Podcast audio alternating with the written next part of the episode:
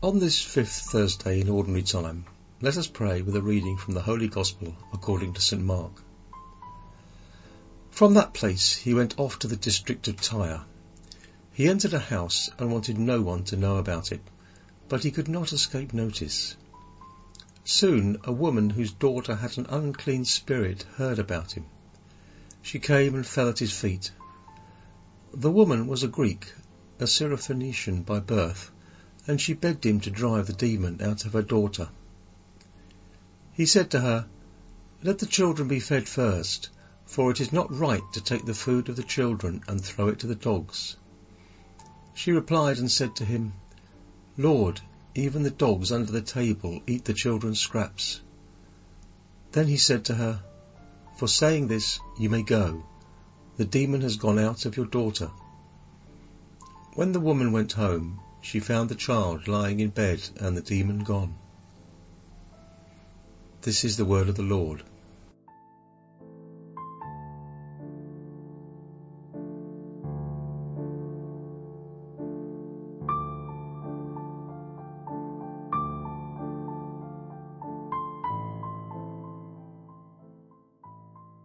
There is no need to be perfect in order to be salt. There is no need to be enlightened in order to illuminate. St. Paul says, "Rather, God chose the foolish of the world to shame the wise, and God chose the weak of the world to shame the strong, and God chose the lowly and despised of the world, those who count for nothing, to reduce to nothing those who are something, so that no human being may boast before God."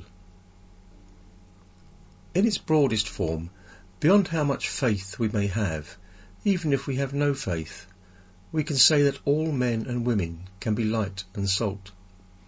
Every person born to this earth is God's work, is loved by Him, and has in their interior a nucleus of goodness and love that only God knows, and which can be placed at the service of others. Every person created by God has something to contribute, something to offer, to eliminate. If we were to reduce the salting and eliminating possibilities just to Christians, we would fall short. Of course, the fact that we have faith, that we believe in Jesus and in His Church, and that we know of His love and His sacraments, and that all this gradually transforms us throughout our lives, admittedly gives us something that others don't have. It gives us a special strength which brings to us the capacity to be heroic, even to the point of martyrdom. However, this does not make us perfect, nor special, nor exclusive. On the contrary, it makes our responsibility even greater. That's why to be light and salt is not to be seen as private property, but as humanity's heritage. All men and women are created to love and be loved, to be salt and light. In today's glimpses of the Gospel, we are given a lesson regarding this topic. A lesson regarding what? There are two main points that specifically come to mind. On the one hand, that Jesus is not our private property. He does not belong to some. He is everybody's and for everybody. Even though it might sometimes appear to be quite the opposite within the Church. On the other hand, sometimes people we least expect can transform themselves into salt and light for others. We should never reject a person, no matter how different or distant from our reality they may appear to be. Let's return to the first point. We, human beings, easily fall into the error of possession. We take ownership of things, of people, of ideas, of achievements. We love exclusivity.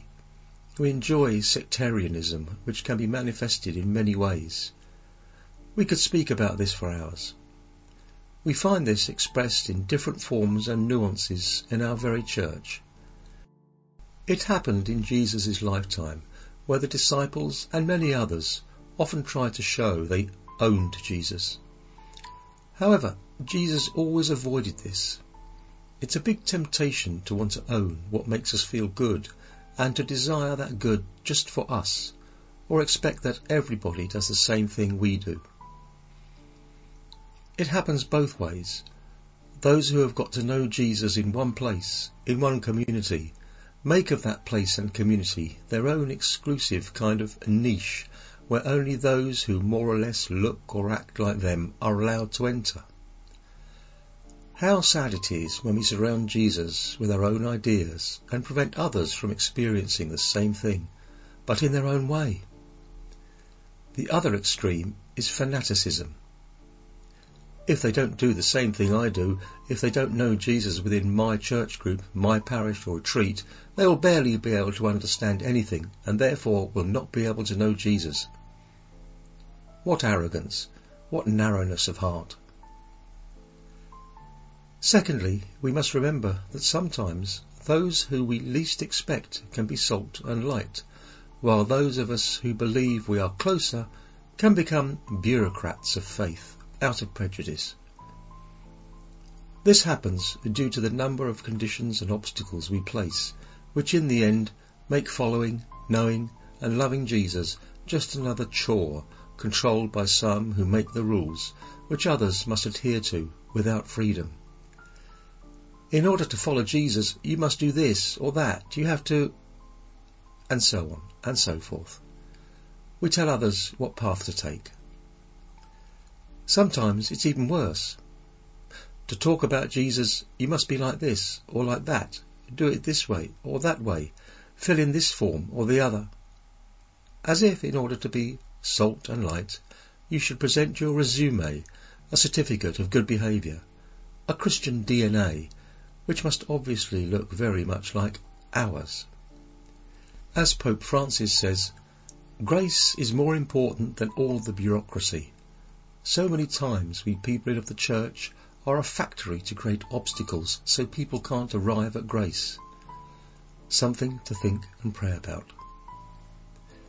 Well, if you are still in doubt regarding what the truth of the gospel is regarding this subject, without putting aside all the other truths it contains, and without relativizing what Jesus teaches, I would propose that you go back and listen to today's text. A pagan woman who becomes salt and light when she approaches an apparently harsh Jesus, to whom Jesus ends up giving what she needed and asked for. In conclusion, Jesus is not the property of some. Jesus helps us see plenty of kindness beyond our four walls, beyond our own noses, even beyond the church.